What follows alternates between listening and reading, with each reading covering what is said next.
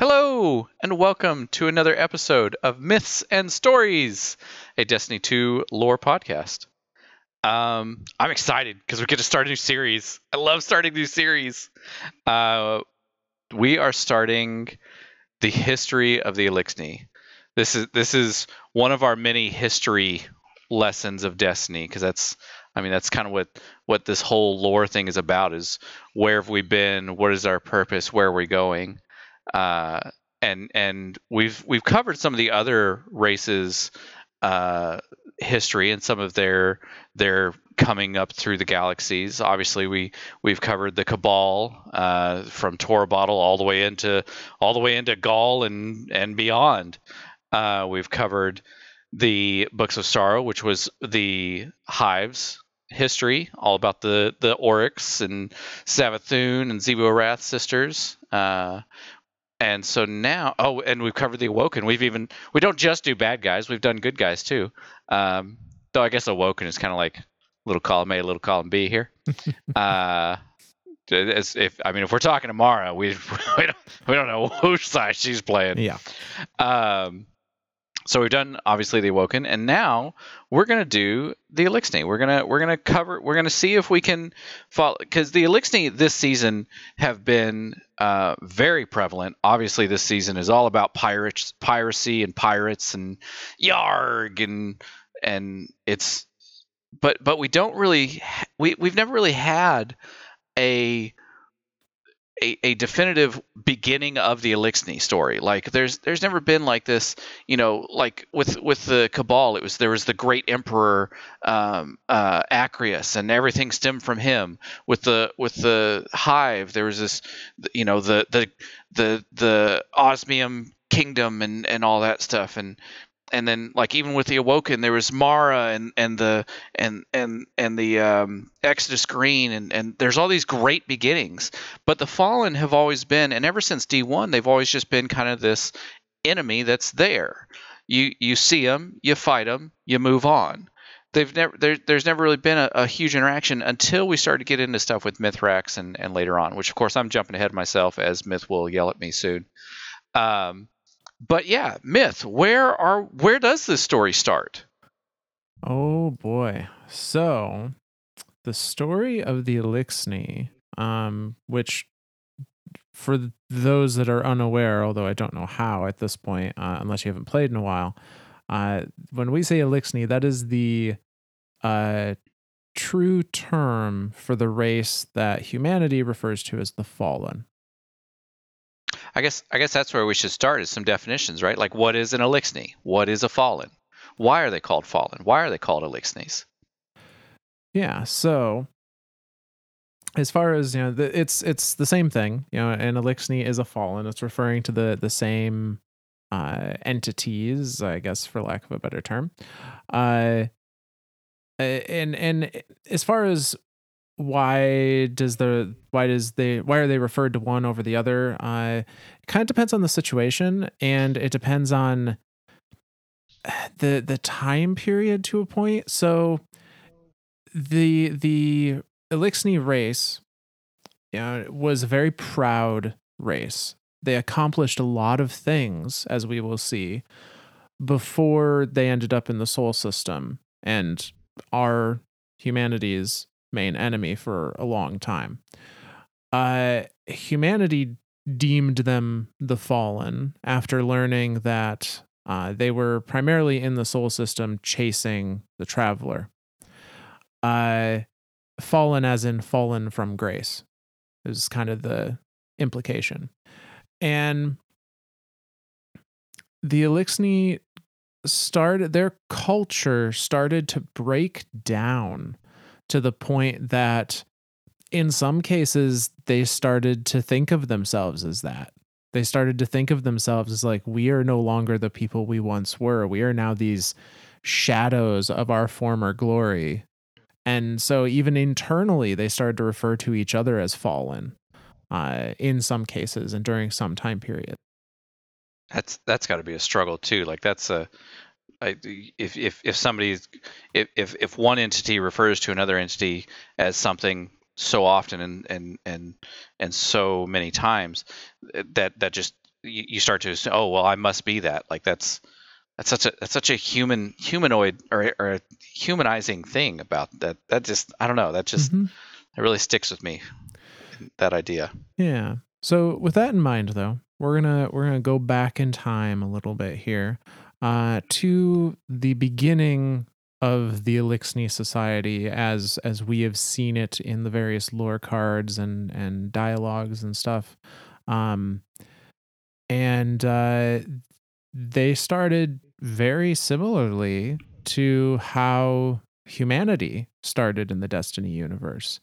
Uh, and in that they they were a you know sentient race that was broken up into different um, you know what we might refer to as nations, different different groups uh, on their home planet of Riis, uh, and and say they um yeah they they were going about their life uh with whatever level of technology they had we're, we're not sure exactly what but much like humanity they were visited by the traveler and it was this visit that changed everything for them um the traveler arrived and you know they uh, similar to to how humanity had its golden age, the the fall the Eliksni also had a golden age of their own with huge technological achievements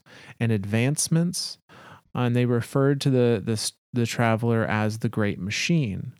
Uh, and we can actually get a description of what uh, their home planet Riis was like during this time from the D1 Grimoire card uh, interestingly enough, from the Mystery of the Vault of Glass. Uh, and there were a few of these grimoire cards in D1. I believe you were finding uh, dead ghost shells either in or around the vault.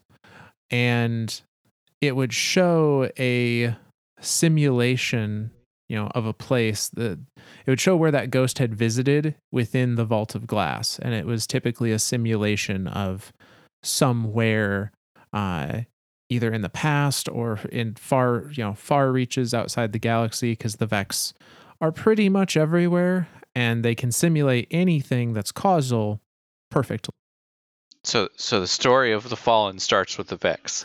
This is but for some Vex reason, this is happening. yeah pretty much pretty much. So uh, through the eyes of this ghost that got lost in the vault we are seeing what Riis used to look like. And uh, that lore card tells us this. The image clears of dirt and dust as a hand wipes the lens clean. A figure holds the ghost up looking into the lens harsh light from an unfamiliar sun backlights the four-armed creature making it impossible to see its face. Its massive head turns, and clicking and chittering voice can be heard speaking to something off screen. While the noises themselves are harsh, the tone and content seem almost gentle. A curious creature, not a violent or angry one. The lens refocuses beyond the creature's head as it talks, and a startling landscape climbs to the horizon. It's a paradise. Carefully tended lakes and rivers, water everywhere, wind their way between fields of lush iridescent crops into groves of starkly colored trees. Every inch of the land seems engineered, brushed by a sculptor's hand for form and function both. The sky is a light pink, spotted with clouds and crowded with ships. Thick lanes of aerial traffic soar through the air, tightly managed and seemingly endless. And beyond it all, above the clouds, hangs a perfect alabaster sphere. The image wobbles, shaking, flickering as if the ghost is blinking. And then the fragment ends. And that's the end of that lore card. I, I that sounds like a really nice place. No, Absolutely. but this but this this is just a so so I guess let me let me clarify here. This is something that the ghost has seen inside the vault of glass as some sort of simulation that the Vex have created. Yeah, so the the Vex created a simulation of the Eliksni homeworld while the traveler was there. Presumably to study traveler stuff and all that stuff. As well as probably study the Eliksni because they Sure. combat with them as much as they do us. Uh, and so they the this ghost stumbled into this simulation of what the Eliksni homeworld was like. Uh, Okay. while the traveler was there. Well, and, and I guess that's something to be said about uh, the Eliksni as well. Uh, the Eliksni are very much tinkerers. They're metalworkers. They're scrappers. They're Yes. Uh, they're they're they're builders. And so when it talks about how like the land had been molded, you know, by by the hands of of the Eliksni, like that, it's very much.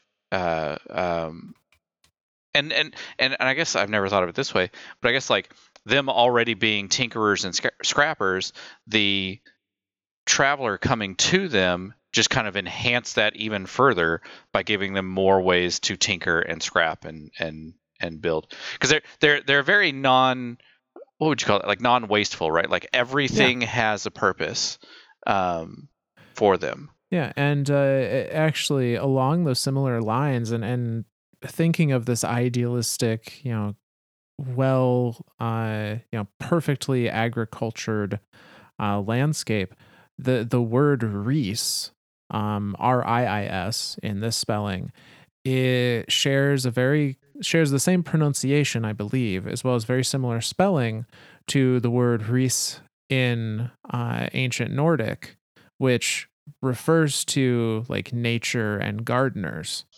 And so it kind of Oh, harkens back okay. to that very, you know, very nature and uh, yeah bountiful landscape. Yeah. Okay. So we so we've got an idea of what uh, of what their homeworld was like, Riis. Um, and we've we- we've heard of we've we've heard that name Riis before as well. Riis Walker, Riis Reborn. Like, like these are things that are in game that are referenced. They're always referencing back to Riis, the homeworld. So Yeah. if you ever see something in game that you're like, oh, that's Riis, that's got to be something important. It is. It's it's it's the Eliksni. Um, any, again, Riis Reborn, Riis Walker, anything like that, is that that remembrance of their homeworld. Yeah, and not only was it very um you know, very pleasing on the eye as far as the the flora and fauna go. Uh the other thing about Riis was that ether was very plentiful. Um it doesn't specifically state this anywhere I could find, but I I am of the notion that ether was probably just in their atmosphere in Riis. That's that's what I think too. Like I think because because every time you see an Eliksni Fallen um, in game, I mean Spider, uh, Mithrax, Eido, they all have some sort of ether breather or something like that. And and I I've when I first saw them and I first started interacting with them, I thought it was like a drug, right? Like I thought they were doping themselves somehow. But the more and more I hear about it, and the more and more I look at it, I I think you're right. I think it is a a requirement for them to exist. Like I don't think they can live without ether.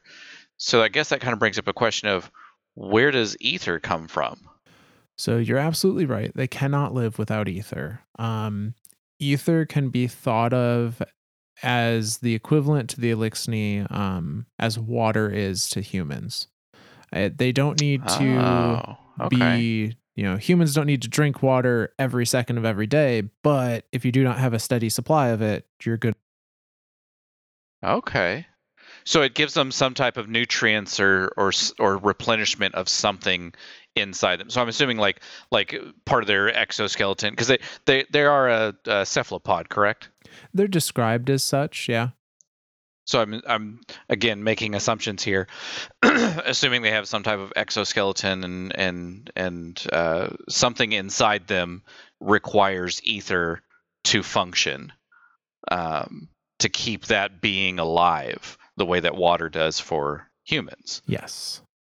Okay. Uh, and because ether was plentiful on their home planet, uh, and because we know that the um the the tradition, I guess you could call it, of docking limbs on uh, less powerful or or less battle worn uh, Eliksni was something that did not start until after they arrived in the Sol system.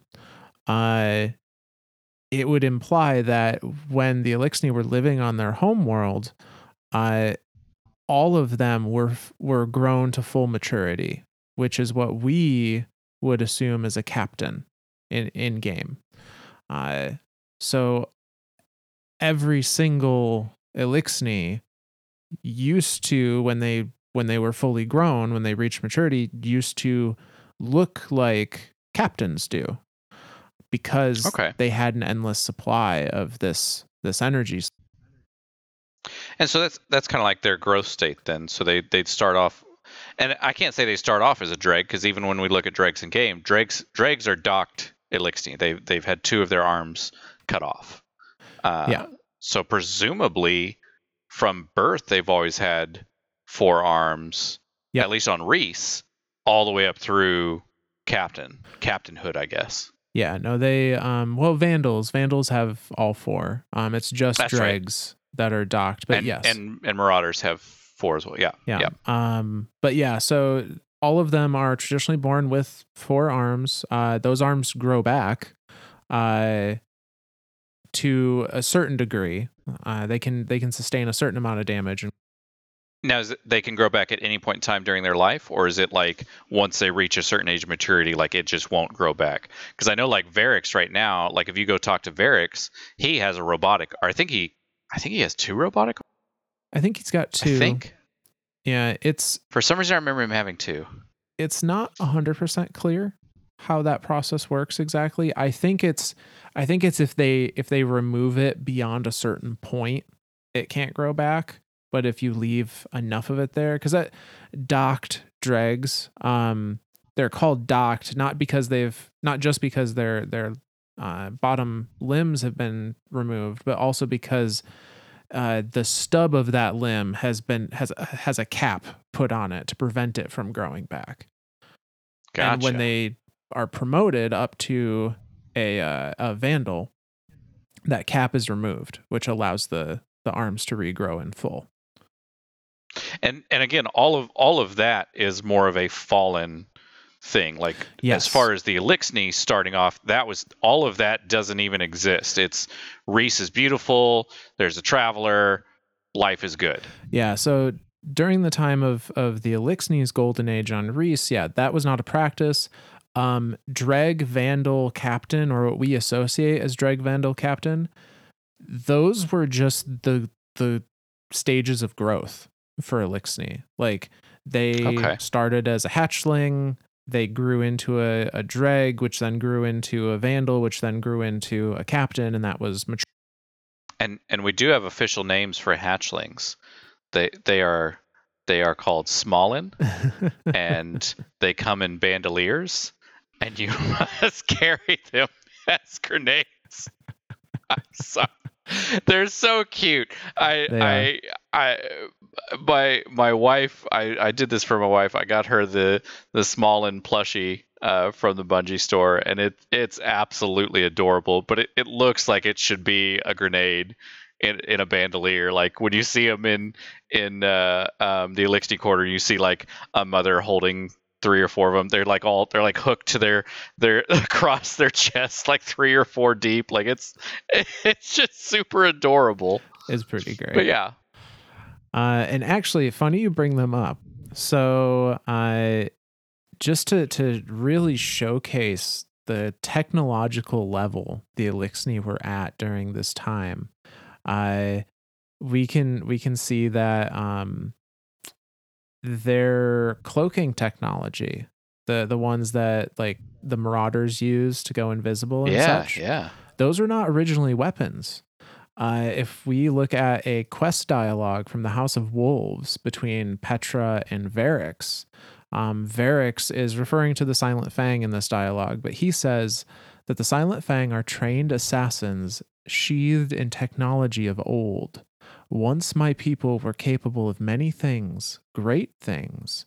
Now we use simple optics, toys meant for hatchlings, as weapons of war.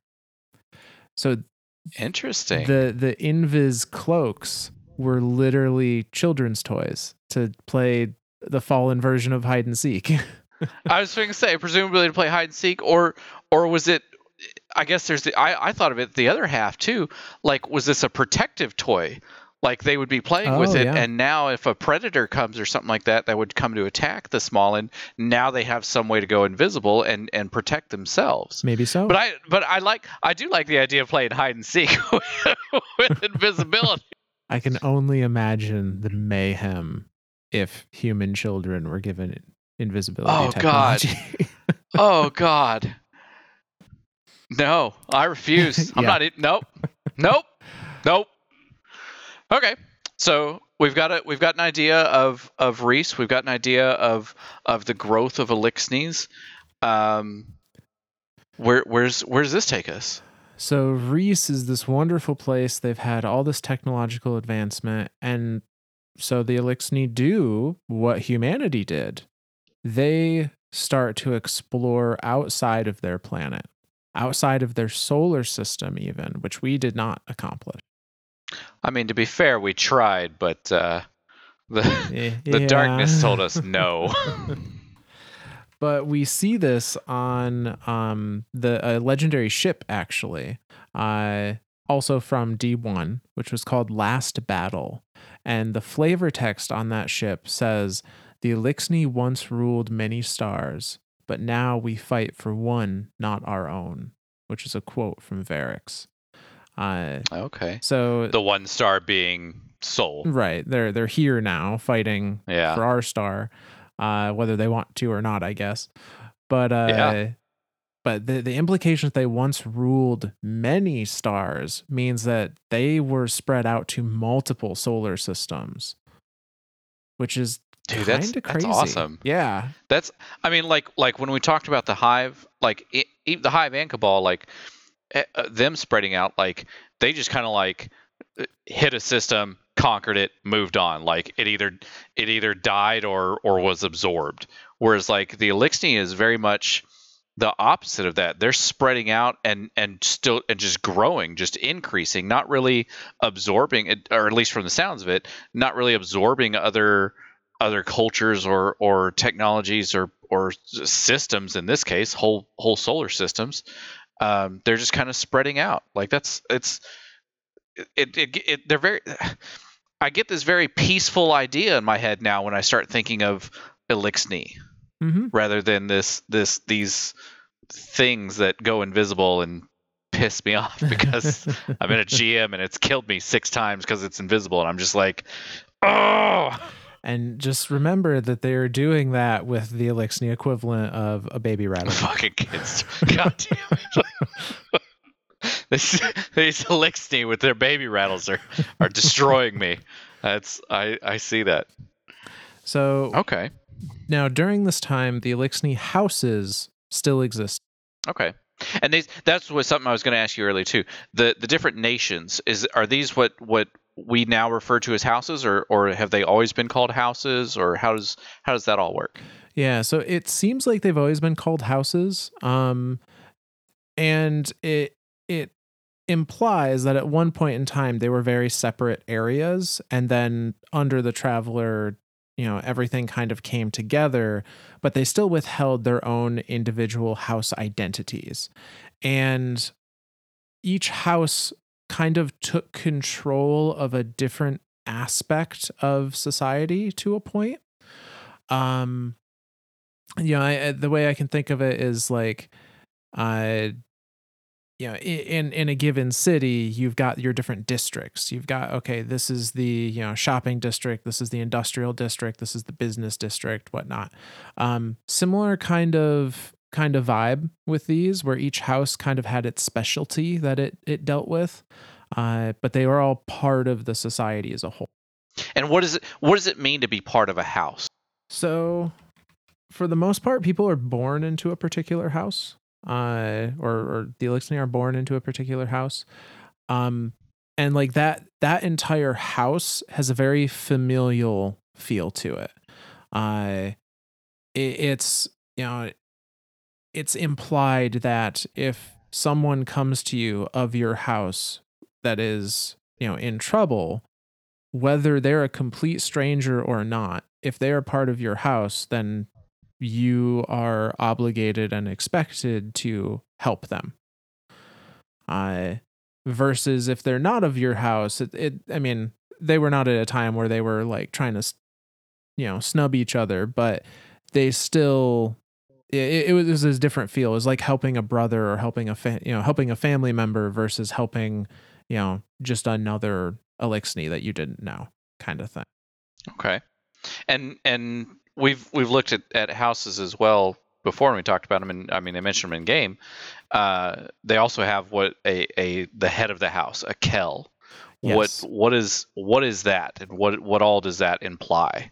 Or or entail, I guess. Yeah. So um, they still had Kells during their uh, their golden age, and similar to how they they do now, Kells were the head of a given house, uh, which meant they were responsible for the dealings of that house and upholding the um, kind of image of that house.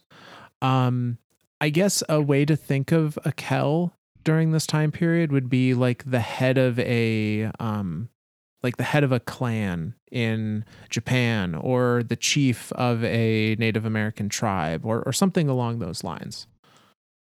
Okay.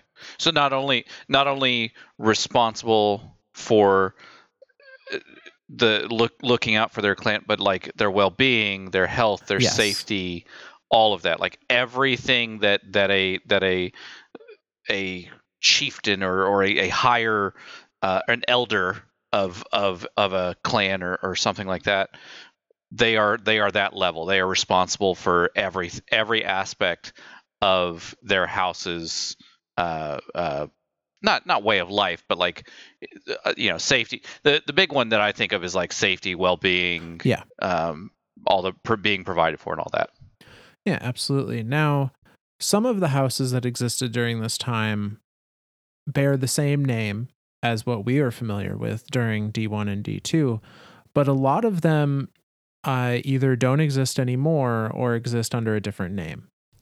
Uh, so the ones that existed during the uh, Eliksni kind of golden age uh, was the House of Dancers, which we now know as the House of Devils.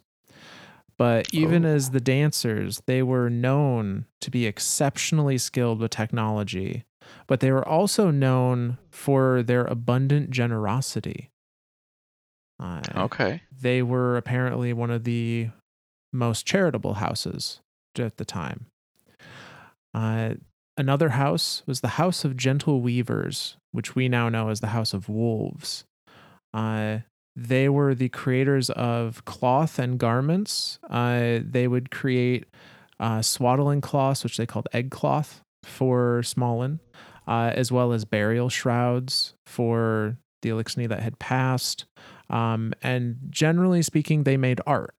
They they uh, as it states in their uh, grimoire card, they nurtured life with art. Okay, so I'm I'm getting a really cool picture right now of the Eliksni of just this very peaceful society that just I mean you, you, you have your different nations like the, the different houses but there's there's not really any conflict. There's nothing th- these are really nice guys. Like I don't know. Yeah. I don't know man. Uh so a few other houses. Um there's the house of stone which was the house tasked with the defense of the Eliksni people. Um, you know, House of Stone was meant to be the barrier, the wall between okay. any threats and the Eliksni peoples. So def- definitely have to have some type of military might to protect all this mm-hmm. goodness that's going on. That makes sense. Uh, there was the House of Rain, who were oracles and prophecy makers. Okay, like a like a rain dancer. Yeah, kind of. Okay. Um, I'm not sure what their their ritual was to develop these prophecies, but they would be the ones to inform people. Like they, they would do some some mundane things like um, you know meteorology, the you know provide what the weather was going to be like and and direct sure. how crops were to be grown and those kinds of things. Um, but they had some more drastic prophecies as well. The most infamous being they this is the house that created the prophecy of the Kell of Kells. You know, the one Oh. kind of their King Arthur almost, the one king, the one Kell to unite everybody under one house. One Kell to rule them all. Kinda. Uh, okay. There is the House of Judgment, which does still exist with a sole known member in I game was right now. say, is, is there's just one of them now?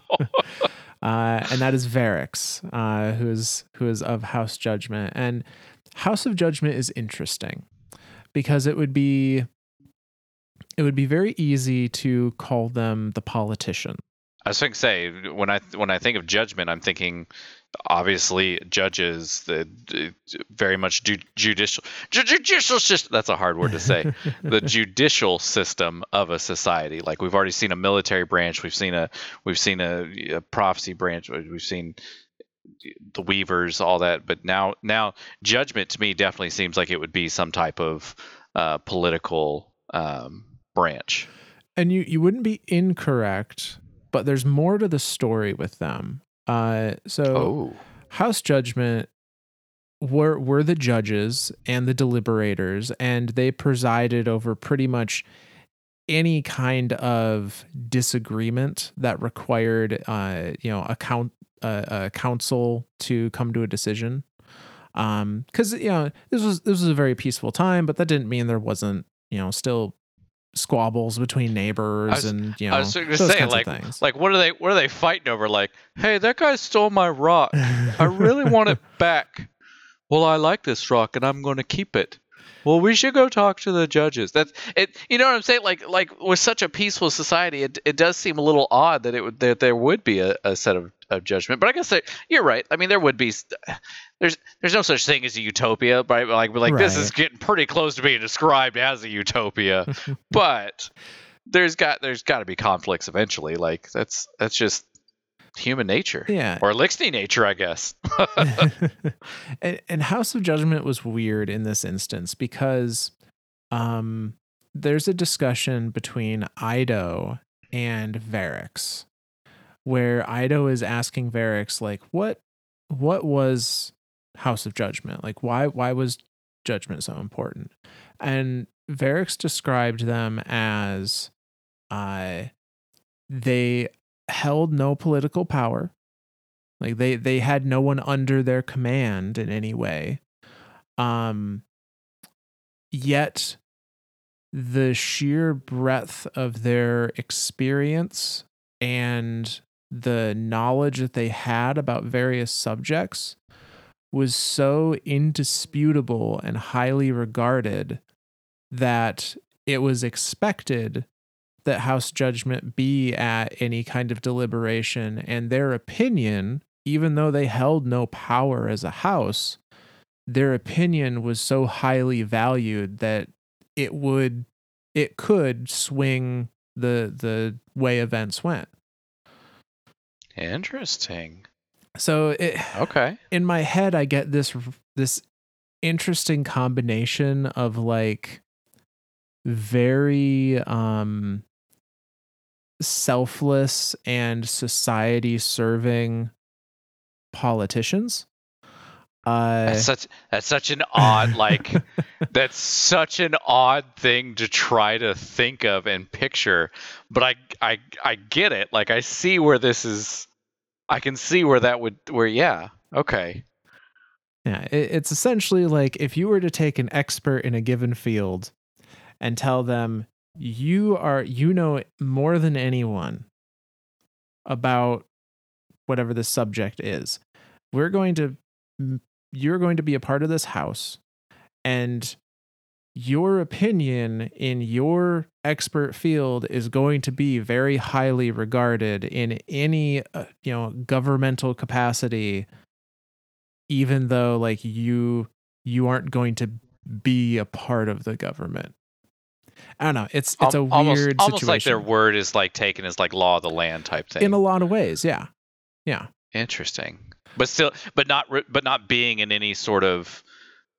I, I don't want to say any sort of power, but I mean, obviously, if they're able to if their if their knowledge and their word is able to to shape and change, I, I guess decision making. Like they they do have power, but it's not like a. It, they don't hold it over other people by having. That's such a. It's a very Man. it's a very odd concept to wrap your head around. It really is, because like my instant thought is like, well, they're going to become a pompous, arrogant ass, and they're just, but they just don't. And that that's Like- the thing. It's like what if what if this high ranking member of society just wasn't an asshole? Like- like that I that concept doesn't exist in human society, man. and there's a whole house of them. Like there's a whole bunch that, of that them. don't that don't make sense. So, regardless, that that was House of Judgment during this time. Oh my Uh, god, that's such that's that's cool, man. I Good know. on- I'm I'm liking. I'm so far. Old stuff, old school Eliksni seems like the utopian society. Like, there's nothing wrong with this, and I don't understand how they how they got from there to here now. Like, this is this is a big jump to what they are now. We will find out how they got from there to here. Okay. Uh, so, uh, just a few other houses. Um, the House of Kings, which uh, until recently was still in game, uh, until Forsaken.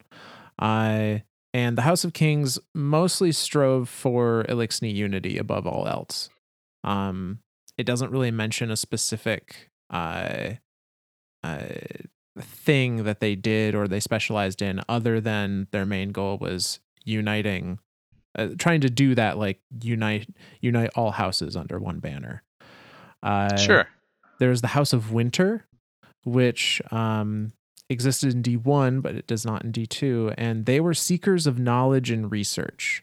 Uh they were in a lot of ways the warlocks of the Eliksni culture. They were the ones you know really pushing the envelope on uh you know theoretical physics and you know chemistry and you know they would create the designs and understand the laws of nature that allowed the house of dancers to create things like their flying vehicles and and whatnot Okay. So very much the scientist of the. yeah I, Yeah. th- I think that's. I think that would be my house. I'm. I I'm trying to like that. put myself in Eliksni shoes, and I'm like, which house would I be?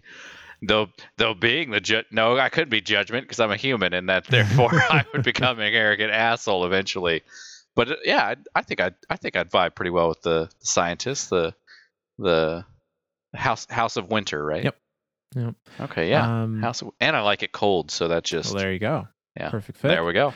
Uh, and then there was the last house, which is the House of Scar, uh, which we really don't have a whole lot of info about um, outside of how they ended, which Oh no. we'll we'll talk about here shortly. So Okay. We have this very idealistic society across multiple star systems, broken up into these various houses that all have very, uh, you know, society serving goals and specialities. But unfortunately, it all comes to an end. Uh, the Eliksni are beset upon by the pyramid ships, heralded by Oryx and perhaps the Witness, in their version of the collapse, which they refer to as the whirlwind.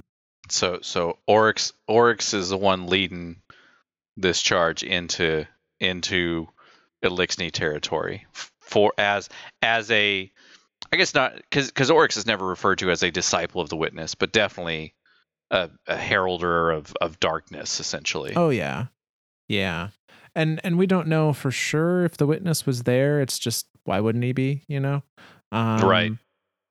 he and but- Oryx were best buds. Right, but Oryx was for sure there. And, you know, with the arrival of these pyramid ships, the traveler fled and left the Eliksni to fend for themselves.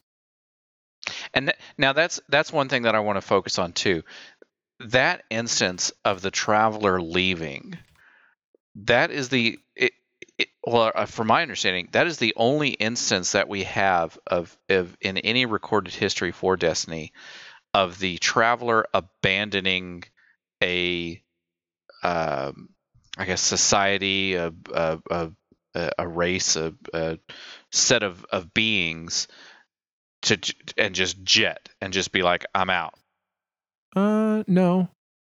In the books of sorrow, as Oryx is chasing Oh, the that's right. traveler, he Harmony and yeah they Ah, that's right. That's right. the harmony and the ecumene and they, they come across Ecumene, a number that's right. of races that seem to have had interactions with the traveler uh, or it's implied even if it's not like explicitly stated um so uh, yeah in this case I, I think this was just the latest one where the traveler came and had enough time to truly enlighten and rise up you know have this race rise up in in potential uh, before you know its shadow caught up with it and it it bolted again. because because that's something that uh, obviously with the traveler comes the light so uh, presumably the Eliksni had access to the light in the form of splicers. Right So the the Eliksni channeled the light. Again, some a lot of this is assumption just based off of what we know now, but the Eliksni most likely channeled the light via their technology, the way that they do with the Splicer Gauntlet in Season of the Splicer, uh, where they can they can access light energy as it exists on any given planet to power their technology, but they cannot wield it in the way that you know guardians can. they can't wield it paracausally they they Yeah. can just They can use they it just as a have it right they just have it as a tool to be used presumably they could do the same with darkness Maybe. and just channel it through possibly the same splicer tech Yeah, I mean, I assume I that's how so. Eramis uses stasis, right? Right. Is she has the that sliver, that that prism, and you always see her activating it from from her gauntlet Mm-hmm. I I think I think it works the same way. I think it's the I think it's the same thing. They can do it. They can do. They can channel it into something that they can do, but they they can't just willy nilly free wield it without some sort of some sort of um, uh, technological thing to interface with it. Yes. Uh, Okay.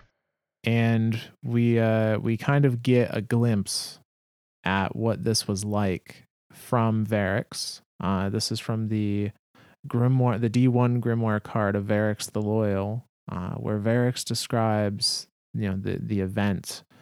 Uh, and he says first the great machine, then sky fell away. Whirlwind ripped away the past. All honor lost. All hope judgment not enough and uh Jesus. so like eh, th- this is this is a yeah sky shock event for for Yeah, the Eliksni yeah. For the Uh, Eliksni, yeah, absolutely. and one that they did not necessarily have prior notice on uh you know they didn't have a, a rasputin to to be like oh shit things things are bad things are happening Save save the save the Eliksni people. Yeah. Nope. They just everything shut. Everything just boop gone. Travelers out. Lights gone. Sucks to suck. Bye. pretty much That's got that's got to be such a such a. I mean, to have the light and to have it eh, to have this utopia and to just have it all just ripped away essentially overnight. Yeah. And and in such a violent manner Yeah. Uh we that doesn't mean they didn't try and fight back uh because we they had the house of stone and uh right. chelchis or chelkis uh of the house of stone stood against the invading darkness long enough to allow for the other Eliksni houses to try and escape before eventually Ooh. being killed or taken themselves by Oryx.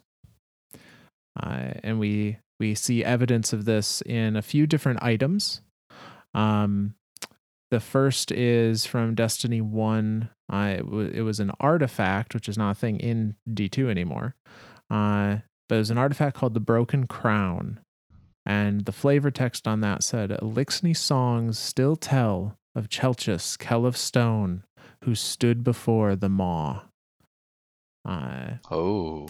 and then we have from the legendary scout, which is now in Destiny 2 via Kingsfall, the Doom of Chelchis, uh, where we see the Kell of Stone's final words uh, before, presumably before being defeated by Oryx, and and uh, in the flavor text, it's just Chelchis saying, "Where is the great machine? Where is the great machine?" You know, realizing that they've they've been abandoned. Such such a loss. Like that where is the great machine? Like looking for an answer like I mean they they've had it for presumably centuries Yeah. and for it to just be gone now you have nothing. Like it's it's such a void. And uh, we see a little continuation of that on the Adept version of Doom of Chelchis, which actually has a different flavor text. Um, and that one is again, you know, the Kell of Stone saying, All is silent, nothing answers me, the hunger comes. So that's Jesus. assuming that either, you know, the Great Maw and the hunger are are maybe the him or or you know them being in the process of being taken by Oryx, having uh having fallen, And then turned into a gun. and turned into a gun, turned into the doom of Chelchis gun. Yeah. That's right, kids. Oryx does did the same thing that we do. We run around willy nilly guardians turning entities into guns. Oryx did it first. Uh, and uh, seeing the House of Stone be eradicated, this grand defensive military be eradicated. that's, that's got to be devastating to the entire Eliksni people. Like, Yeah. what do, what do you do when your when your entire military just blip blips out of existence? Essentially, but they were successful in at least buying enough time for some of the houses, for some of the citizens of the houses to board catches, to board ships and get off planet. Uh, and apparently provided enough of a distraction and enough of a defense that these ships were able to flee. Uh, and we see that from uh, the lore book Achilles Weaves a Cocoon, uh, as part of the chapter uh, entitled "And Also Light." Uh, Namrask, who is a, a Eliksni, is speaking to Mithrax uh, about this time period, and uh, that little that little blurb goes like this, and he says, "Riis, I was there, you know." Namrask whispers, "at the whirlwind, after." Chelchis fell. I sent ships to follow the great machine. I abandoned all those houses that could not make war, and I ordered my fleet to hunt the machine. And many rallied after us. Which would imply to me that Namrask was the first to abandon Riis and kind of start that domino effect of all of Yeah. the other houses retreating. it's like it's like it's like escaping a sinking ship, right? Like it was soon as one soon as one leaves, everyone's like, "That's it. That's game over. But we got to get the hell out of here." Jesus, man, that's I we always we always talk about the humanities collapse, but I, I think humanities collapse truly it was it was a bad time, right? Like it, it obviously the the the risen came afterward and and the and the warlord. So like there was this there was this period afterward of like this what the hell do we do now? But like this version of of a collapse uh, it it's it's so jarring. Like there there was no there were no ghosts. There was no afterwards. It was like traveler left darkness is here you're all dead. Full stop and they're, they're like like the only thing to do is to escape is to run. And for so many of these different houses and all these different Eliksni to look at it and go well what the hell do we do now? Like we've had this utopia for for centuries and decades and da da da da da. But for for one for one Eliksni to just be like we got to chase it. We have to chase after it. We have to follow it. Because that was that was the only thing that was kind of uh, helping us. I don't I don't want to say it was the only thing that was helping them, but like it was such a a a part of their life. It was it was so ingrained in them that it's like, well, that's we have to follow that thing. We have to follow the Great Machine. I mean, so much so that like they would build um, uh, little. I don't know. I don't want to call them uh, statues of the Great Machine. Like that's the greatest mm-hmm. gift was to give somebody a, a miniature traveler that that they had built. Like that was that that that's and and we see that even today in in current Eliksni culture that like having having an image of the traveler is like it, it that's very sacred. It's very maybe not sacred but it's very it's very highly thought of. It's it's it's a it's a very cool thing to have a very very prominent and, and noble thing to to be given um, a gift like that.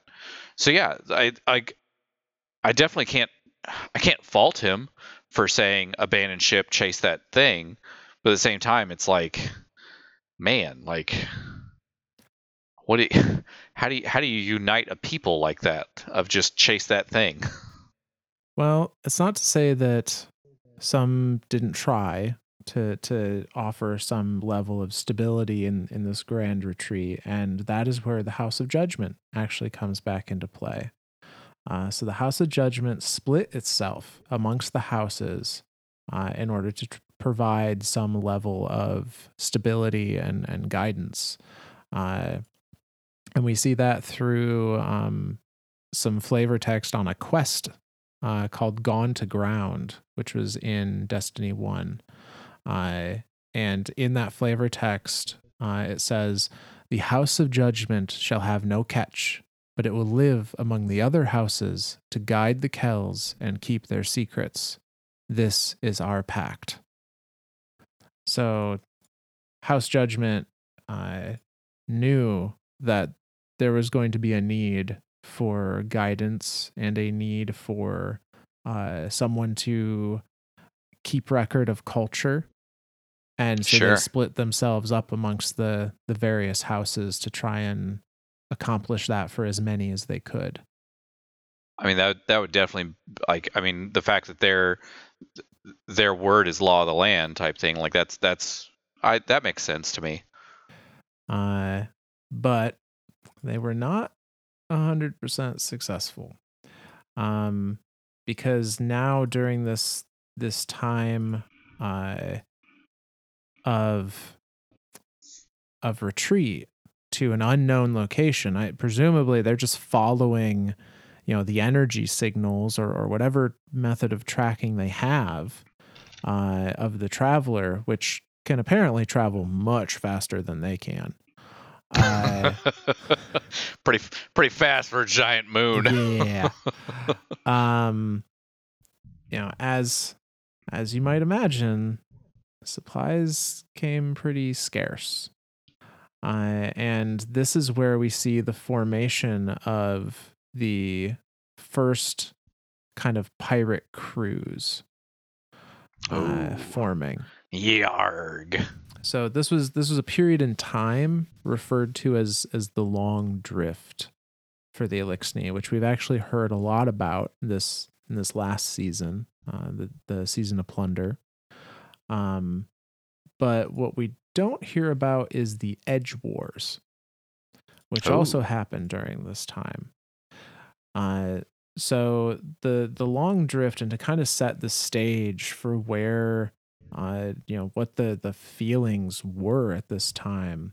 Um, we're going to look at the Catch Killer gloves, which are from Season of Plunder, uh, and on there we have uh, presumably our guardian asking uh, Eido about what like what were this time what was this time period um and uh she tells us the old crews rose in the wake of the whirlwind during what we Eliksni refer to as the Long Drift, the span of time between the fall of Riis and our arrival in the Sol System. I believe the equivalent period would be your Dark Ages, though Riis did not have Risen or Iron Lords. Instead, we had the crews, As you can imagine, this period was quite lawless, as the stability and abundance of Riis was no more. This resulted in what I believe is called a zero sum game, a situation in which every gain or advantage is earned at the expense of another. Several fearsome individuals rose to great power and authoritative prominence at that time.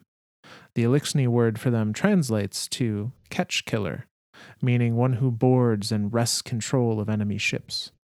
These catch killers commanded great fleets and raided many supply routes, procuring objects of historic or intrinsic value along the way.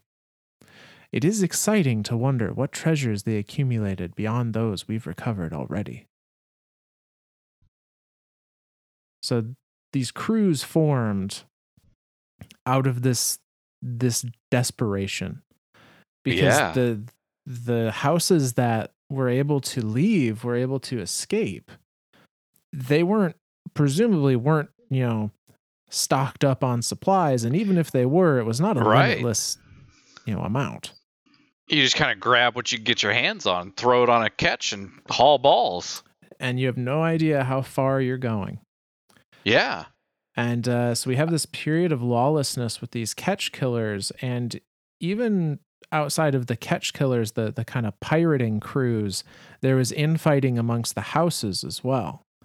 Uh, we see this again in in the um, the Variks book, Most Loyal, uh, in the Job Undone chapter. There's a section where uh, Variks says about this time period. He says. Now there was all but nothing left of his culture. Only pirates and scavengers and lone wolves, like the days before. No trust, no honor, no way to be necessary. Uh, and that's that necessary that's that's something that uh, we hear a lot of from Variks about being necessary like being like I, I don't know I don't know how to describe it like how being so important that you are required so Yeah. that's that's like your safety chip like that's your safety bargaining or that's your, that's your bargaining chip or safety whatever um but for at that point in time where there's just no law so law of the land doesn't just flat out doesn't matter. Who cares what you say? I've I need to survive. I've I've got piracy on my side. Like I see that thing, I go I go raid it. I take it. I do whatever. Like that's man, that's it's it's amazing that anything survived that period. It it is, and Variks uh, goes on to describe in the D1 Grimoire card for Variks the Loyal. Uh, there's a section where where he says that uh, yeah, Variks was not able to keep the wolves from the kings or the scar from the winter. All fell to fighting, fell to hate. So there so were presumably those different houses literally died out well, because of Yeah, we, we know the wolves survived, but the wolves and Right. kings had an altercation. But I, I think the Scar, House of Scar, was literally destroyed by House of Winter holy cow. because they are never mentioned again. I mean, that's yeah. I mean that that that level of lawlessness of just desperation for survival. It, that's that's all it is. There's no there's there's God. That's that's just that's mind blowing to think of Utopia, Whirlwind, death. Like it's like it's it's so immediate. It's so fast and so rapid it's it's hard to it's hard to really like comprehend that level of downfall Yeah. of of of of a society. But I mean, like it, it, it's it's and we hear this throughout all of this season, uh, season of the plunder, of you know you had you had your you had your your captain of of your ship. They had their crew. They if they happen not upon another ship, you know get to get to the captain, kill the captain, take the loot. Captain gets the the the the winning captain essentially gets his his share of the of the plunder. The rest gets divvied up as as the crew sees fit. And if someone takes more than their share, and we've seen that throughout different uh, lore cards too, they're they're eliminated. So it's it's all this. It's it's such a lawless time. Like it is. It it's and and Eido even mentions it too of like the fantastic level of of you know the the pirates and yay and pirates are brutal, dude. Like it's, it's not just this fantasy world of of of drinking rum on a beach. It's it's pretty rough lifestyle to, to, to live and to and to and to continue. So any of the Eliksni that have survived that level of, of time are pretty ruthless, are pretty pretty gnarly dudes. They are. And even their culture is changing during this time. Uh, this is where we see. Is this is this where we start to see like stuff like docking? Uh, I, I don't know if we've seen docking quite yet, although I wouldn't be surprised. Um, because this is what this is where we started seeing ether rationing. Oh, and oh yeah, yeah. Ether rationing turned into like you get as much ether as you are worth. Uh, with the weaker members of of a you know crew um, getting less because they participated less, which essentially, sure. and and this is a hard concept to to think about because we you know humans don't necessarily have the same, um, you know, growth stages that a, an Eliksni would, but uh, the amount of ether they get directly relates to how much they grow. So dregs, when you're fighting a dreg, a dreg is not that way because they were born a dreg. A dreg is that way because they are an Eliksni that is getting the bare minimum ration of ether to stay alive. They they are God. we are fighting malnourished members of the Eliksni when we're fighting dregs and a dreg has to prove themselves in combat. They have to be show that they are valuable to get a larger portion of ether, which then allows them to physically grow into a vandal. So like they they are malnourished and have a stunted growth until they can get more ether. And and the only way to get more ether is to prove themselves. Is to prove themselves. But they're but they're already malnourished, so it's like this Jesus. Like how are there how are there still fallen at existing? yeah. Or or the Lixnik? like how do they still exist? Like that's just that's mind blowing. So the other big change to the culture that we see during the period of the long drift is the rise of a new um, class, I guess, in their society. Uh, so you know we we've got the dregs, vandals, captains at this point, but now rise the archons. Uh, this was oh. not this was not a role that existed before. Um, but the the archons are technically between a captain and a Kell. They're they're you can kind of think okay. of the archon as like the vice president. They're they're the one that people bring all their problems to, and only if the archon decides that the Kell needs to intervene does the Kell get involved with something. Okay. Uh, but the archons came about uh, again due to need. Um, so we see this in the lore book called Lawless Frontier in the chapter Evolution of Faith. And it tells us Archons had long been elevated in fallen society, but their stature grew and their role shifted following the whirlwind. As desperation took hold and the last of the fallen raced across the stars in search of salvation, their dependence on machines evolved into a deep rooted need. Their weapons to fight, their ships to fly, their servitors to survive. That need became worship. That worship became faith. And the archons, those who oversaw the care and consecration of the servitors, were looked upon to provide hope through their words, teachings, and interpretations of the machine's wants, needs, and desires. And that's where that section Holy ends. Cow. So, so it, it, it's interesting that they mentioned servitors because that's something we haven't even talked about yep. yet, um, as well as Shanks. So this is actually a perfect uh, entry here. what is a servitor? What does it do? Why does it exist? Yeah, so servitors are incredibly important to Eliksni, not only how they've built their society in the Sol system, but also in function. Uh, now, it doesn't say this, but I wouldn't be surprised if servitors have actually been around since their golden age, since their their time in Riis. Uh, because if they did colonize other star systems, I assume that every planet they went to was not an ether rich environment. Right. It's it's just like us with oxygen. Like right. oxygen doesn't exist on every planet unless we put it there or we find some way to synthesize it there.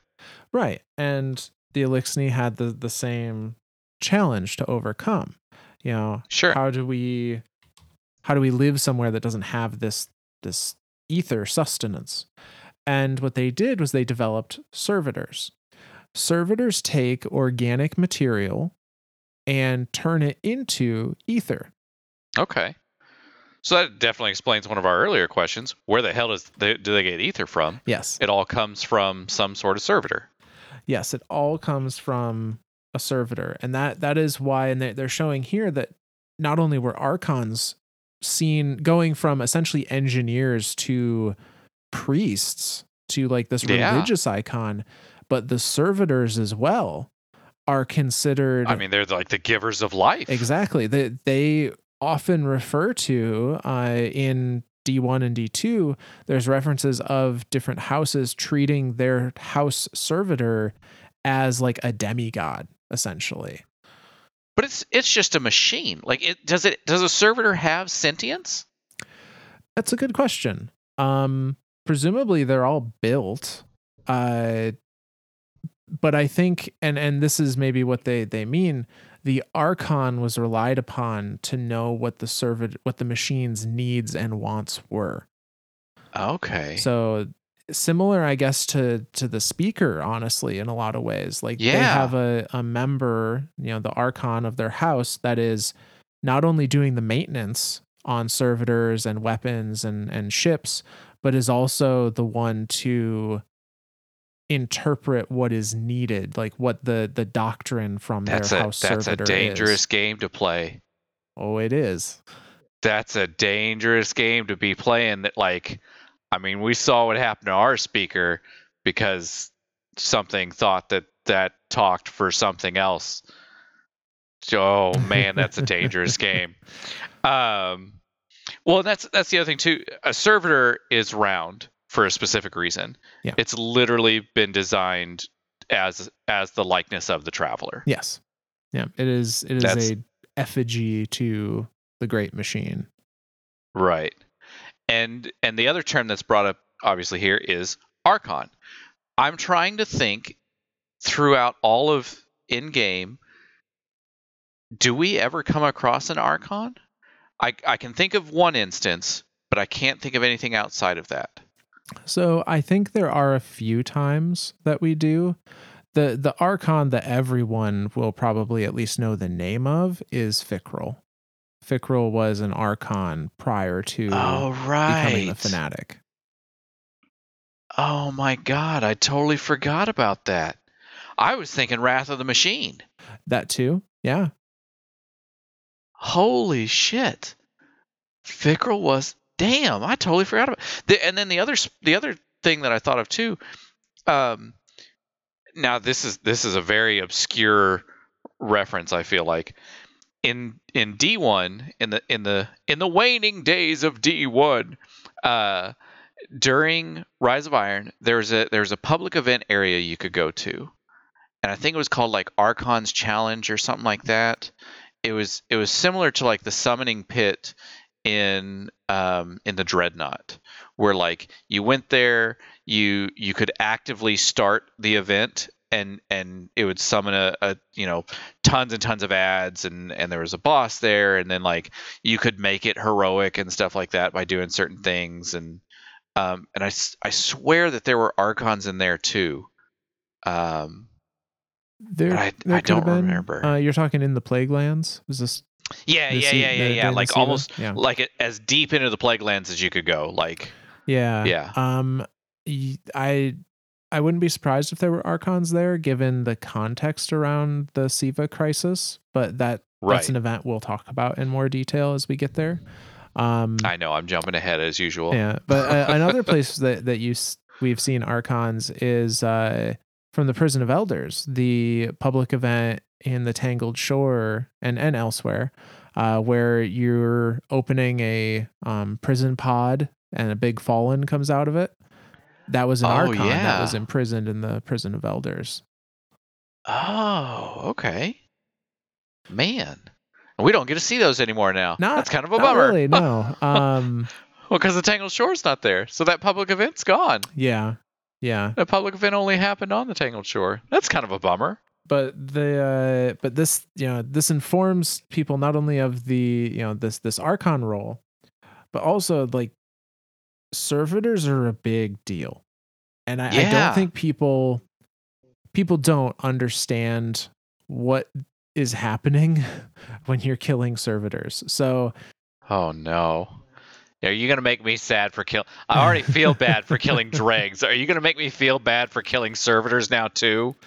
Well think about it Oh, God. when you go through the strike to kill Sepix Prime, who is Yeah. the ma- the prime servitor of the uh I think that's the House of Devils that's in that. House Devils? Yeah, I think it's House Uh, Devils. Yeah. that means Sepix Prime is creating probably a large majority of their food stores via ether. So by by killing a servitor, you are Damn it, Myth. you are starving the Eliksni of the house that it belongs to. Now I can't run strikes anymore. oh, man. This- All right. This is also why it was such a big deal when uh during season of the splicer there were the um the the citizens of the city that tried to take the law into their own hands and vandalize Yeah. the uh, Eliksni quarter. They Yep. I don't think they were successful. They they blew up ether reserves. I was going to say, I know they smashed the tanks and stuff. Yeah, I don't think they killed the servitor though, although they were going to if I recall correctly. Um Jesus. but that again, that would have been such a huge blow to House Light to lose And- the servitor. And I guess that's the question too. Like, if they lose the servitor, since it is just a machine, is it? I mean, could they presumably rebuild it or repair it? Or, it, but it seems like if that servitor goes down, it, it's, it's. I mean, we talked about it like a religion. Like that servitor goes down, that is a death. That is that is treated with a funeral as such. Like it's. So I guess would they build it? I mean, they'd have to, or they die right. Unless if they were that devoted to it right right unless if they were like that devoted to it to like once that servitor goes down they're just like well i guess we're out of ether we die like that's that's a mind-blowing concept there I assume that they rely on their house's archon to to make another To or provide. make more Yep. of them or Yep. rebuild it or, I or could see that. whatever. Um, which again, you know, just lends more to that level of reverence for the archon because, like, you know, if they're the that's ones, probably why we don't see much anywhere like we Yeah. don't see them out in the wild They- i feel like they're very they're very they are a very protected being amongst the houses Yeah, absolutely. Because if if the archons, you know, are the main ones that do maintenance on the machinery, including the servitors, then like losing an archon is almost worse than losing the servitor, because jesus. you know now now it's you have no option to you get have it back. nothing. You have literally nothing. Like that's that's that's got to be the end of a house. Like if Mhm. if the if the house archon goes down that i feel like that would be the true end of the house. Jesus man that's that's a rough way to hmm that's i mean that's a lot of power too like i'm amazed at the archons but but again like thinking back to house judgment like they're selfless. They're selfless public figures whereas the archons are essentially the same thing. But i guess the archon knows that it can't really lord its power over everyone because it's also reliant on the ether that's being produced. So it's like it's that's such an interesting concept that it's it, every single part of this society is so integral on every other part of this society. And and and not just for like existing, like surviving, living. Like that's that's mind-blowing. Uh, and we get a uh, an up close and personal glimpse at what it was like during the long drift. Uh, and actually, one of the most recent lore books, uh, which is a lore book entitled Above All Else. And uh, the very first chapter, which is called The Long Drift, goes like this My family named me Ethrix, meaning sturdy heart, and held me aloft in the shadow of the great machine. My birth name was chosen to extol my strength as a hatchling. My chosen name would be aspirational. On my third molting, I chose the name Enox, gentle hands. I would be the greatest weaver our house had ever known. I was so sure of it. And then our world ended. Then I was sure of nothing. The end of civilization came from the outside in, like a hand slowly closing around a throat. At first, it didn't feel real. Riis was gone, and my house was trapped aboard a ketch, knowing that there was nothing at our backs. For so long, we broadcasted distress calls into the dark, hoping for others on the long drift to find us and offer succor. Help never came. Every satellite world we visited, the story was the same desolation, death, despair. Weeks of searching turned into years, and I feared we were the only ship that slipped between those proverbial fingers of destruction. Were we the last? We had to continue hoping that it wasn't so. As we drifted among the stars, we inevitably lost members of our house along the way. I wove the finest memorial shrouds for our dead so that they could rest in security and peace. Then, as the egg cloth ran out, we could not give them the dignity of binding. My gentle hands were eventually used to separate dead meat from carpus. We would not starve in the dark. My son was brought into this world of isolation, abandonment, and suffering. I should have crushed his egg and woven it into cloth. A regret I will always carry. My sentimentality for the old world won out, and bitter hope for the future stayed my hand. I named him after my father. I did not know if we would carry on our house's tradition of birth names and chosen names. What purpose did it serve now? What did it matter? My son's father died weeks after the birth. He was not missed. It was better that way. His death was something I did not regret. It would be years before we encountered another ketch. It bore the sigil of the House of Dancers, renowned for their skill with machines and their generosity to those in need. Their Kell agreed to send an emissary to discuss our needs. I knew this emissary, Eramis, when we were children. All I knew of her in adulthood was that she had a wife and hatchlings. I had hoped the whirlwind had taken it all from her and I hated myself for wanting that. But Eramis was no longer the weak child I once knew. That much was certain when I greeted her aboard my ketch. She brought two hatchlings with her, just barely old enough to walk on their own.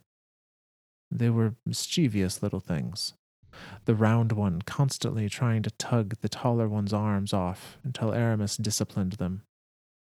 I carried my son, swaddled to my chest, as a show of trust. Negotiations between us were tense. I quickly realized that the House of Dancers had no interest in sharing their resources, but rather in assessing our own vulnerabilities. When it was clear to Eramis that we could not be easily disabled and stripped of our ether, we found a compromise. House of Dancers would be supplied with materials for repairs, and in return, we would take on some of their people along with a fractional store of ether. She was sending them to die with us rather than condemn them to the cold and uncaring depths of space where her people could see. I learned who Eramis had become and what ideals she lived by. Two hands in greeting, two hands concealed. It was an inequitable deal, and Eramis knew it. Your alternative is death, she offered me. A coward's voice slipped out of my mouth when I declined that choice. I asked her where her wife was, hoping I would inspire her to feel for a moment as hopeless as I did. But she did not so much as flinch, and then hoisted the two hatchlings onto me. They were not hers, as I had assumed, but the first of the house of dancers that we would take in the exchange. Too many hands, not enough ether to go around. The simplest solution was also the most difficult one. We had to find a way to thin our numbers again. And that's the end of that lore card. Jesus, Smith. That that that escalated quickly. Hey, I didn't was it. not ready for that. I was not ready. I should have smashed his egg. Like, what? Okay. Yep. I. I don't know what to say here. We get our first look at Eramis. Yeah, we did. Holy crap. I mean like that's that's okay. Holy crap. Uh man, long haul was bad. Yeah. Su- super super freaking bad. Gosh. Like that's I I I don't I don't know what to say right now, man. I'm I'm just I'm like shell shocked right now. It's just the level of brutality that's there. Like, I mean, just willing to just like, I, I mean, I, I guess I, on the one hand, I get it. Okay. So on the one hand, I get it, right? Like you're, you're in, you're in a space, like, like you're, you're, you're, you're born into a, a utopian society. Everything is great. You're going to be the finest weaver ever. And, and then this collapse happens, this whirlwind happens, and you're just thrown to the freaking wind. Like, just out out in the ether, out in the out in the nether, out in the void, out in the nothingness, and and all you have is what you have on you. You're jumping planet to planet to planet, and and everywhere you go, it's just like nothing. And then you finally come across another ketch, which is of your own kind, and so you, in your mind, you're like, okay, well, this has got to be helpful. But but even along that way up until that ketch, like you're you've, you're starting to run you're running out of supplies like the the the the it talked about the burial cloths like not being able to to provide the the the dignity that that would normally come with an Eliksni death. Like and and then to and then hey here's a hatchling born. I should have just put it out of its misery before we even started. Like that's that's mind blowing and then father dies. And then now that oh my god I, this is still like I'm, I'm still like processing this idea.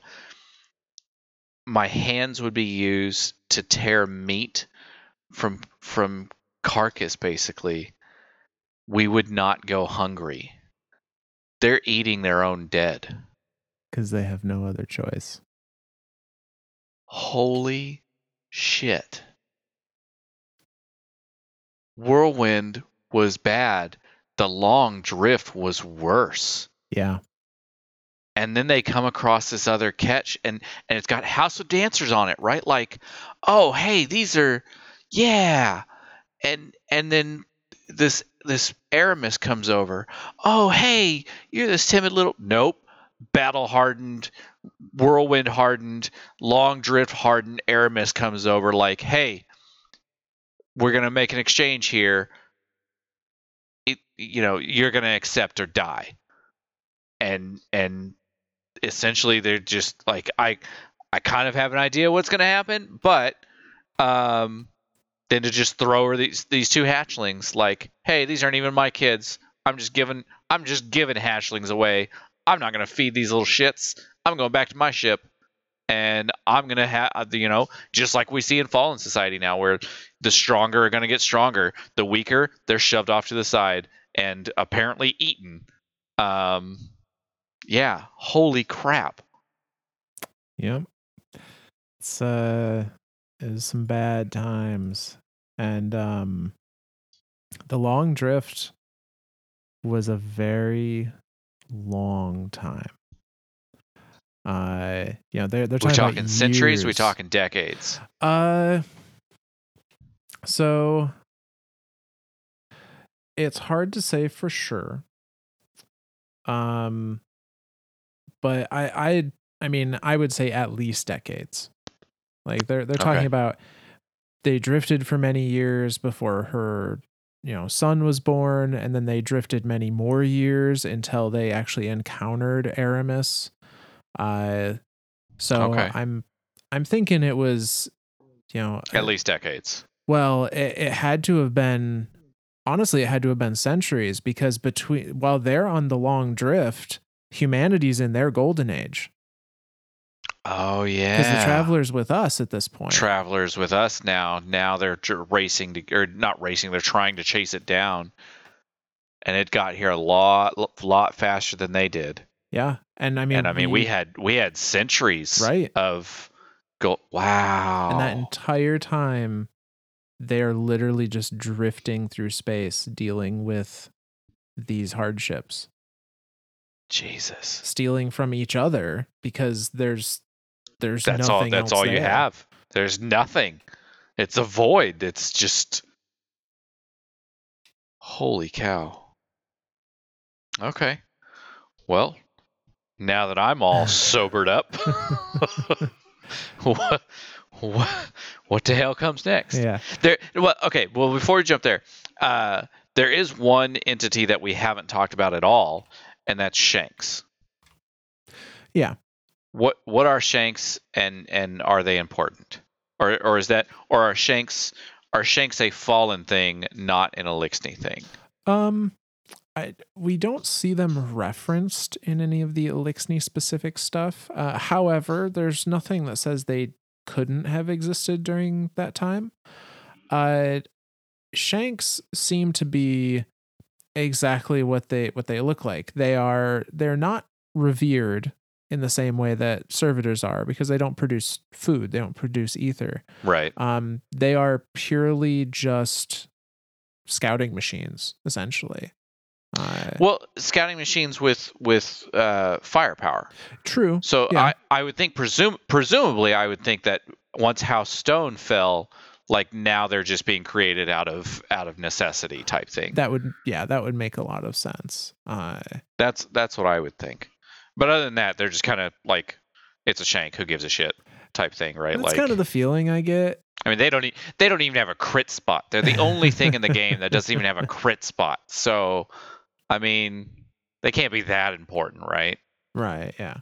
Now, I, I do think there's was maybe a little more connection to the Shanks. Um, perhaps back during the the Riis age of the Eliksni, uh, because I, I don't have it in front of me, but I, I recall a lore card between Mithrax and Eido when he is trying to teach her how to use the Splicer Gauntlet, um, to like activate a Shank essentially, uh, and give it Oh, okay. orders.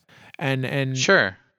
the way they talk about the shank is in a very um uh, not not quite familial but it's like it's it's you know it's a House of Light shank. It, it's kind of like they include it as part of the family. Uh, I guess maybe in the same way that someone might think of a pet, except it's a robot. Okay. Okay. No, I I like that reference. Yeah, I like it. I yeah, I could definitely see that. Like, hey, here's your here's your pet Roomba. Turn it Yeah. on. Yeah, no, that's that's I I I can see that. No, that I like that. I do like that. So it's not that they're just like junk. They're not just like a a do nothing who gives a shit thing. It it's not that they're maybe they were created out of necessity because of the the loss of House of House of Stone. But I I do like that that idea of of Shanks as pets. I kind of want to pet Shank now. Bungie shank plush when. Uh, Oh man. oh man, I would attach it to a drone oh god. so fast. you have no idea. Like they got those little mini drones. I had one for the longest time, but I sucked at it. And just to make the damn thing hover took me literally like six hours of practicing with this thing. the problem is the battery only lasts like 45 minutes. and so you're like flipping through batteries as fast as you can just to get the damn thing to hover. It, it was a pain. Oh. But eventually, I will. Oh man, I will. I will totally. I will totally drone up a shank and fly it around. Have my pet shank. What's that? That's my pet shank. uh, what's what's the name of the one in in the Ketchcrash? uh oh, it, not it's not scurvy. That's the servitor. Uh, yeah, no, that's it. is it? Yeah. Is it okay? I thought it was Because it's there's two because there's two um there's there's two Eliksni, one that that stays blocked off, and then the one that like jumps around on the ships. yeah. and then there's the then there's scurvy which is the the the one shank yeah because Okay. those are the three bosses the shank and the two yeah so yeah scurvy yeah i'd name him scurvy give him a give him a give him a pirate shank yarg which so i guess presumably off of that shanks existed during this period of of piracy I, I would assume so. It was probably a case of you know, I I I would assume actually House Dancer being the more technologically savvy of the houses oh yeah probably you know was trying to develop some kind of defensive weaponry. I Yeah. wouldn't be surprised if either Shanks came out of that or that's where the idea of mounting guns to Shanks came from. Yeah, I could see. Now I'm picturing my dogs with with with laser beams attached to their heads. Yeah. Yeah. Yep. Yep. Yep. That's yep. That's exactly what's happening here. Shanks are their pets, and now they've put guns on them. All right. Good job, Eliksni. Yep. Yep.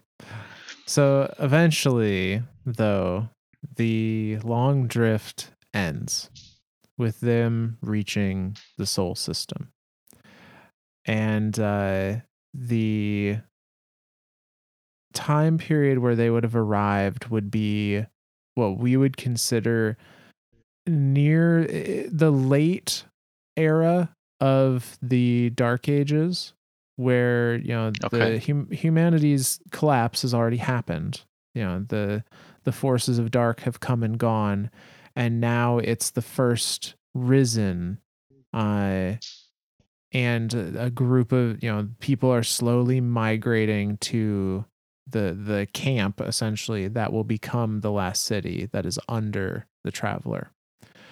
Uh and we get a little bit of a timeline here where actually during the uh season of plunder week 5 cutscene Eramis says that the fallen arrived in the Sol system centuries ago so the Ah. fallen you know the fallen have been here since our dark ages but um you know multiples of hundreds of years that the fallen Yeah. have been in the Sol system Well, and, and I mean, hell, when I think of uh, of um, the Awoken and them being here, and Petra talking about you know, sixteen centuries and whatnot, Mhm. and and and even um, Even poor Uldren coming back with his throat slit. There's aliens, and one of them tried to kill me. uh, yeah, they've definitely been here a hot second. Uh-huh. Uh and so we get a little introduction to the what it looked like when they first arrived uh, through chapter two of the above all else lore book called the whispering dark and it goes like this we had sailed the long drift for centuries but i had yet to come to terms with our new reality my son had only borne witness to a fraction of it. He was still young, still struggling to understand his place in the world. The two children from House Dancers, Rackus and Siviks, were slightly older and had become his reluctant friends. They protected him from the adolescents who would steal his ether when I wasn't looking. It was not a family to me, not truly, I had yet to understand what that ketch is kin. Once we found the great machine, we learned that it had uplifted a whole new species, granted them power beyond anything it had ever bestowed to us. That betrayal drove some in our house to despair, others to death, and many to violence. Adapting to this betrayal was to be our next challenge. I listened to the poison minded advice of soft shelled cowards and tried to speak with the great machines new chosen, our usurpers. They repaid the machine's kindness with violence, killed three of my closest friends, and I later discovered that they shucked their carapaces and wore their chitin as armor. We learned all we could about these usurpers, like how their limbs were supple and could be pulled from their bodies far easier than our kind. And I came to love the sound of their screams. If violence was the only language they spoke, so be it. Time had made me fluent. Some of my house refused to abandon the old ways. The fools draped themselves in the naive remnant of splicers, praying to a god that had doomed us all. They could contemplate their failure with what was left of their lives in the cold dark. I had no time for them, save for goading them into raids. If we wanted to retake the great machine, we would not do it by prostrating ourselves like weeping children. We would take it back by force.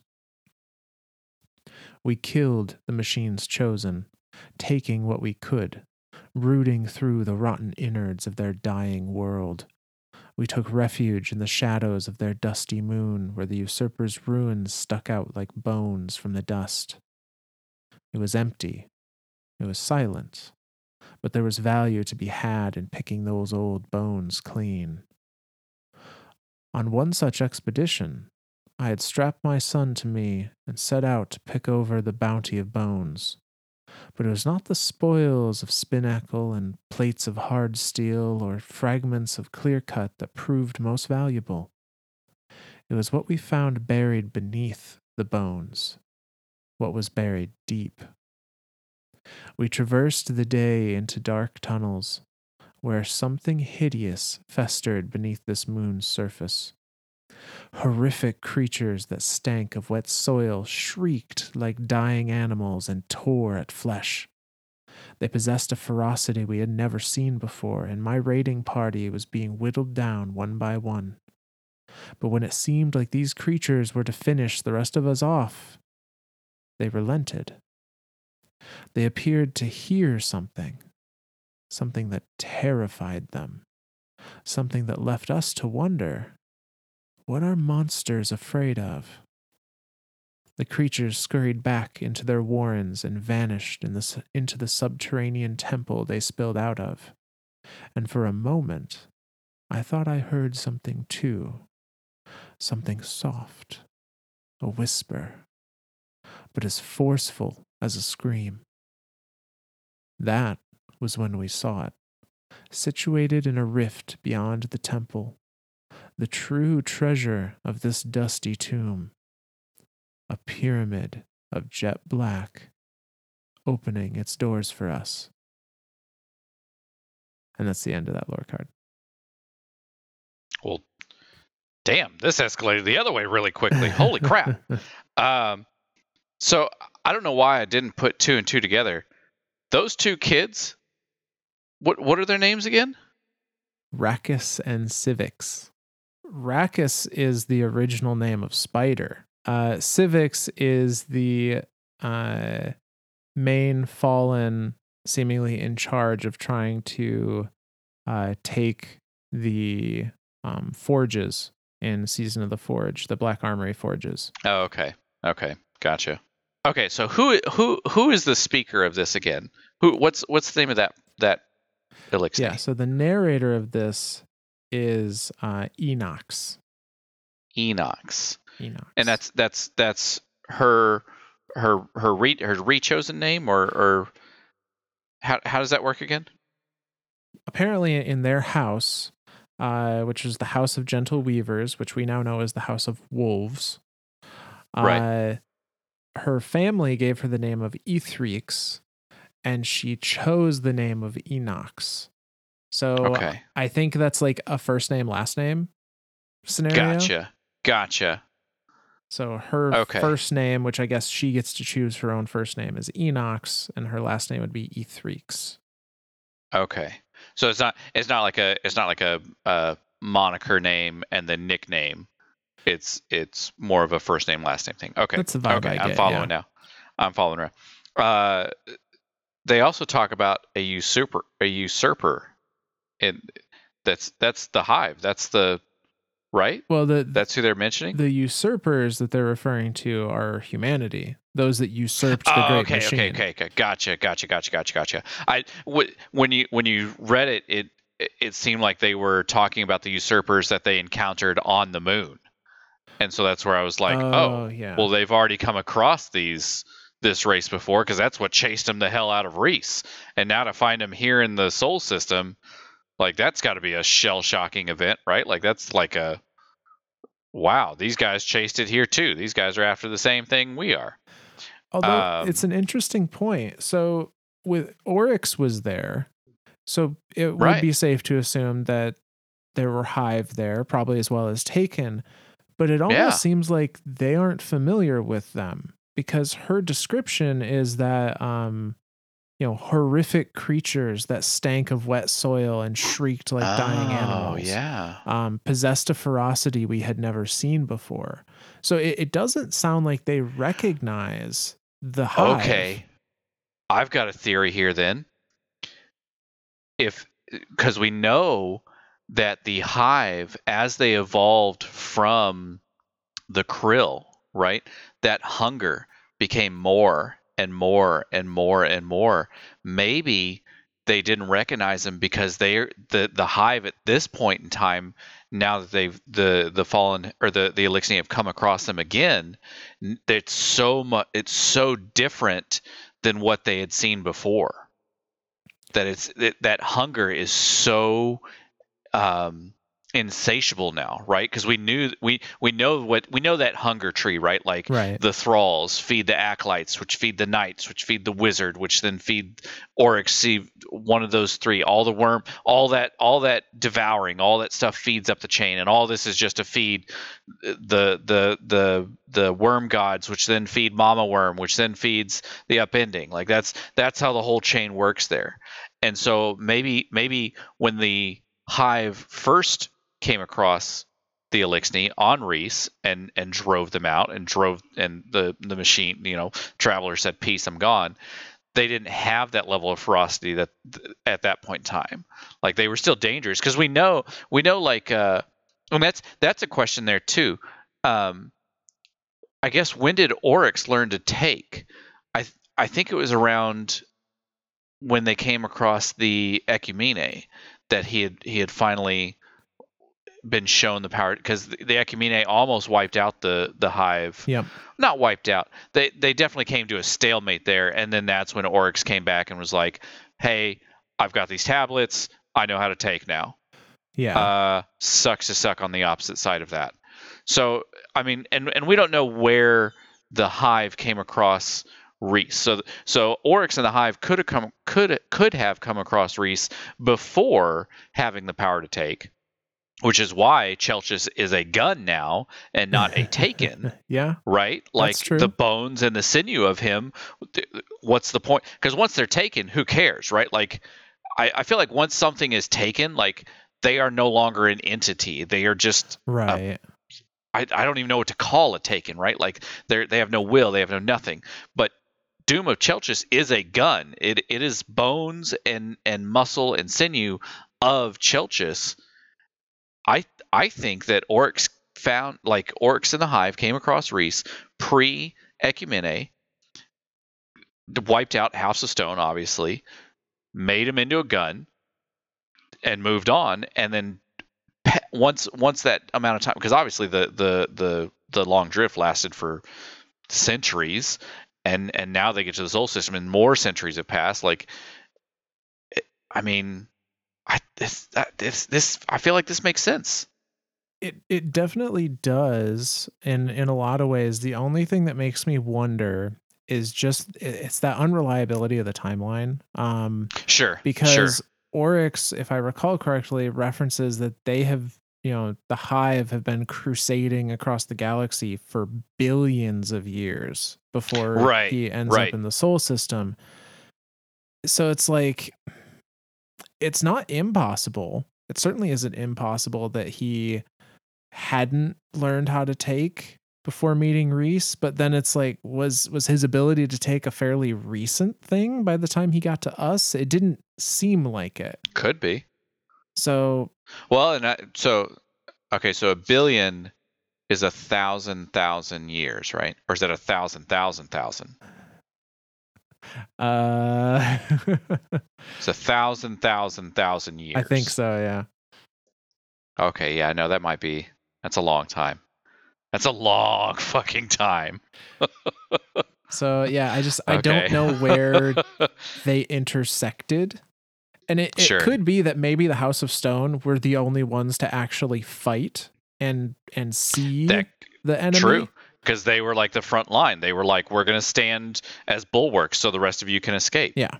So may, maybe that's the case. Maybe none of them ever came face to face Ever with even came across it. before. Yeah, that could be it too. But but one way or another, they come across the whispers and they come across. Bum bum bum bum bum bum bum pyramid ship. Yep. The lunar pyramid ship. Which they they've seen these things before, like Presumably. Well, well, maybe maybe they saw him before because again, the whole battle battle over Riis, or I guess, do you call that a battle? I don't know what to call that. A losing slaughter. a, a losing slaughter. I don't know what to call that.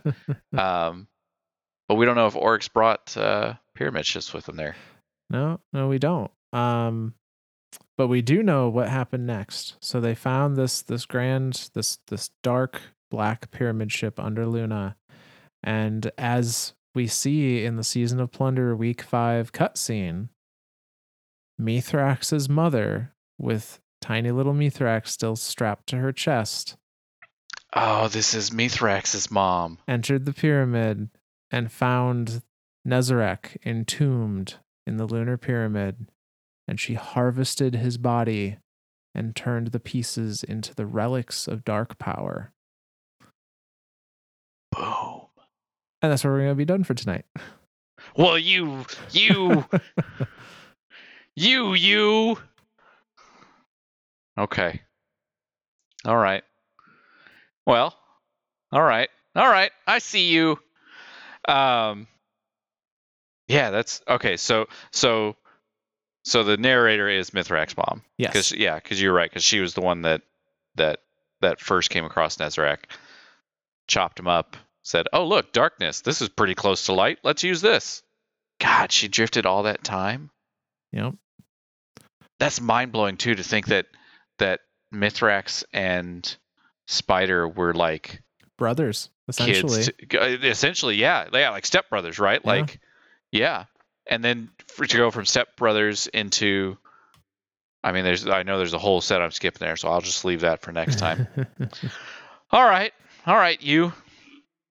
Um, shout outs. We did a thing. we did a thing.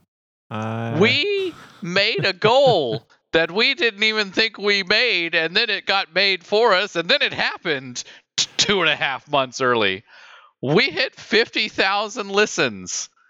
Uh, that only took us 10 months? Less than 10 months? something like that. Nine yeah. months? Holy shit!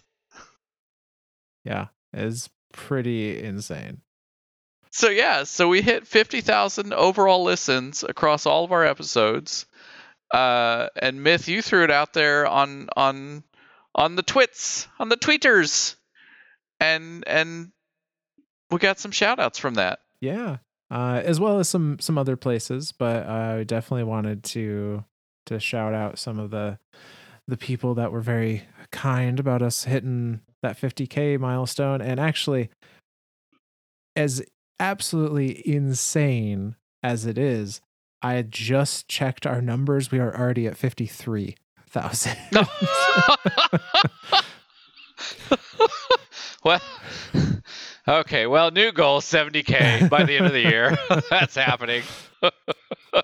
Holy shit! Uh, but no, so just just to to give some shout outs and and some personalized thanks. Um, Is that 3k in a week? yeah, Get the fuck out of here! yeah. But uh, yeah, so from from that Twitter thread, we had uh, Blazing Legacy, who we've we've had shout outs from before. Um, who just says thank you, easily the best Destiny podcast there is. Here's to 100k next year. Damn straight. shit, shit. We may we may make that by next week. Uh, but th- thank you very much for that. Um, yeah, hell yeah. say we have uh, one from a Darren uh, who says, This one time I will say what Z says incessantly. I like it. I like it. I like it a lot. I like it. yeah, I there's there's a lot of things that like I I don't even know what to say when it, when I reanalyze it and think about it, and all I can think of is yeah that that that gels that I like it. It just it makes sense. It's it falls in line. Hooray, Bungie writers! You're doing your job. Good job, Bungie writers. Keep it up. Yeah. So yeah, thank you. Yeah. Uh, we have another one from uh, Desaya who says, uh, Thank you for making such an enjoyable podcast. Always get hyped for a new series, and it makes my day so much easier. Keep doing what you do. It's greatly appreciated. Well, guess what? New series right new now. series. Bam. Bam. New series. Um, You ask and we provide. Absolutely. Uh, but glad to hear that that you're enjoying it and that it, it makes your day easier. That's always good to hear. Uh, I, I love I love all the all the, all the guys and gals and that that that let us know it makes their day easier. Like, I, it it it makes me so happy. I like it. I like it. uh, and say, and our, our last one from this thread uh, that we're gonna gonna talk about tonight was from uh, BT, who just says, "Thanks to you, a couple of legends keeping my destiny flame alive on the boss's time." Hell yeah. So one one of our many, it seems, people that uh, choose us over work. So thank you. Don't get fired. I know. I, that's, yeah, that's the only thing I ask, right? Like, yay, listen to us. Please don't get fired over us. I don't know if I can live with myself with that. That's that's a rough one, but yeah, oh. yeah. But uh, we had a couple of additional shout outs tonight that come to us from the various reviews. Uh, so we're going to read some of those out. I love those. Those are Myth. Myth will send me. He'll he'll find these during the week and and he'll just send me a, a screenshot of it. Uh, and I'll you know sometimes I'll be in the middle of of of just kind of either having a bad day or just a shitty time, and then I see it, and I, just get I just get happy when I see these. They they make me happy. Yeah.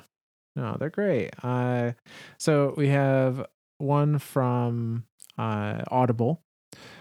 It comes to us from a Jay Enox, uh, who was kind enough to leave a five star review. Thank you for that. uh, says, "Great storytelling, great personality. Never fails to bring a smile to my face. I've been listen, uh, listening on Amazon Music for a while, but it doesn't have a rating system. Keep up the good work." Well, thank you. Yeah, Thank you for, for absolutely. feeling strongly enough to switch platforms just to leave a review. That's- that's that is that is a that that does mean a lot. I absolutely love that.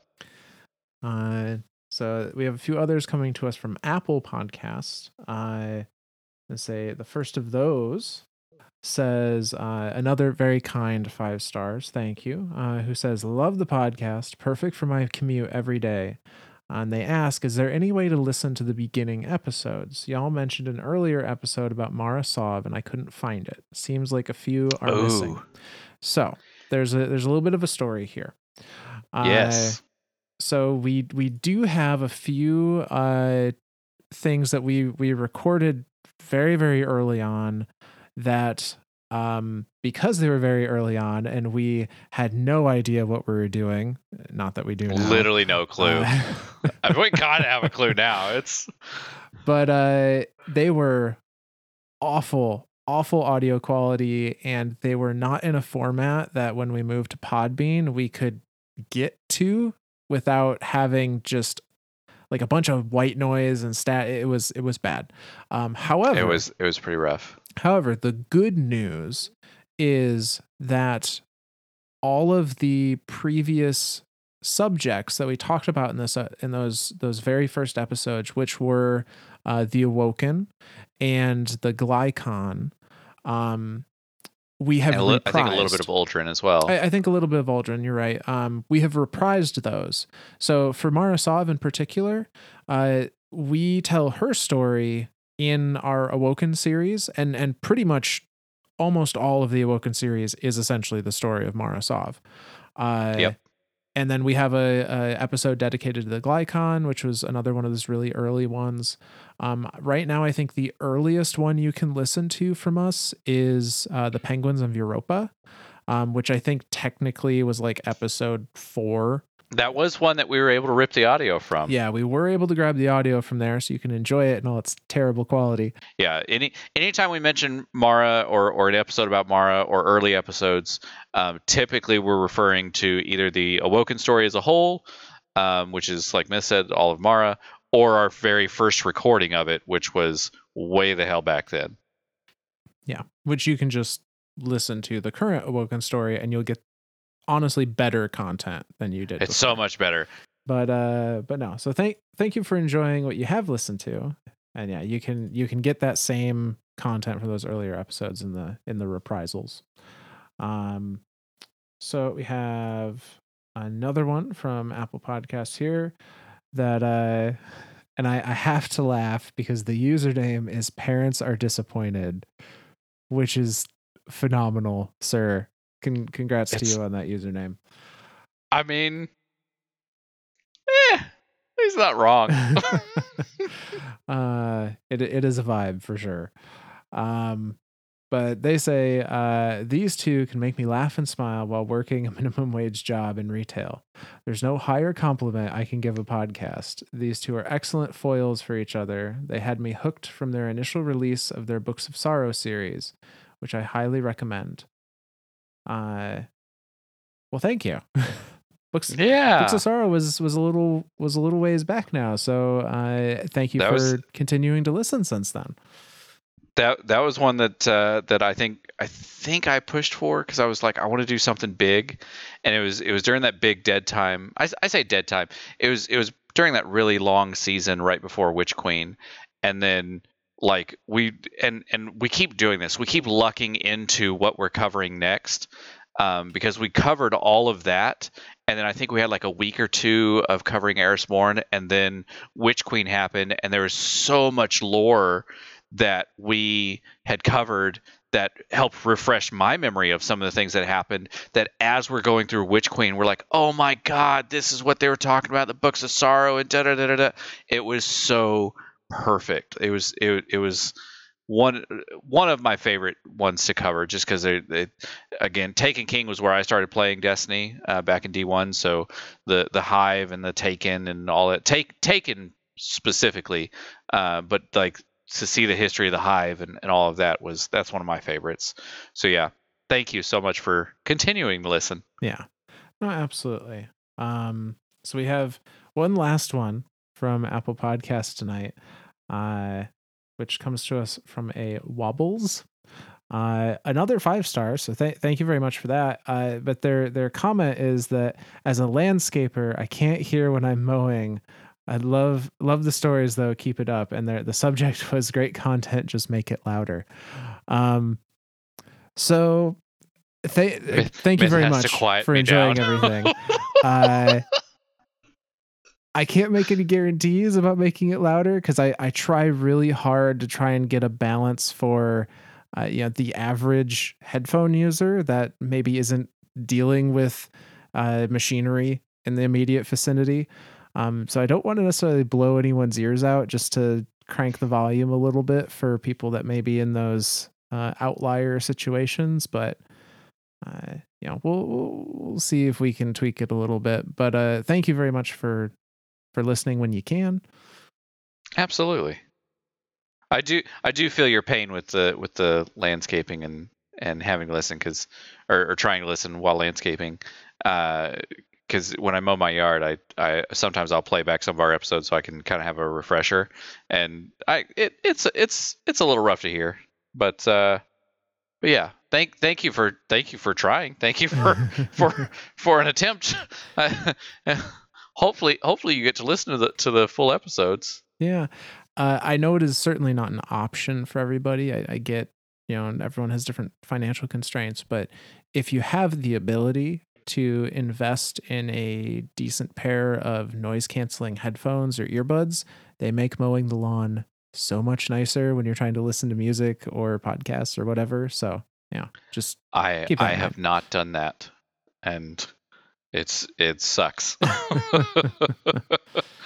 um, but yeah, no, that's uh, I I know, and this this is something that I've done recently too, uh, where I'll have like uh, um, a set of noise canceling headphones that aren't um, I guess I guess they're just mufflers at that point. Like they're not they're not there's not a headset. It's not like it, you can't plug audio into it. It's literally just like ear protection is all it is. oh yeah, But then I'll take like an earbud and slide the wire up in there underneath it and pop an, pop an earbud in um, in one ear.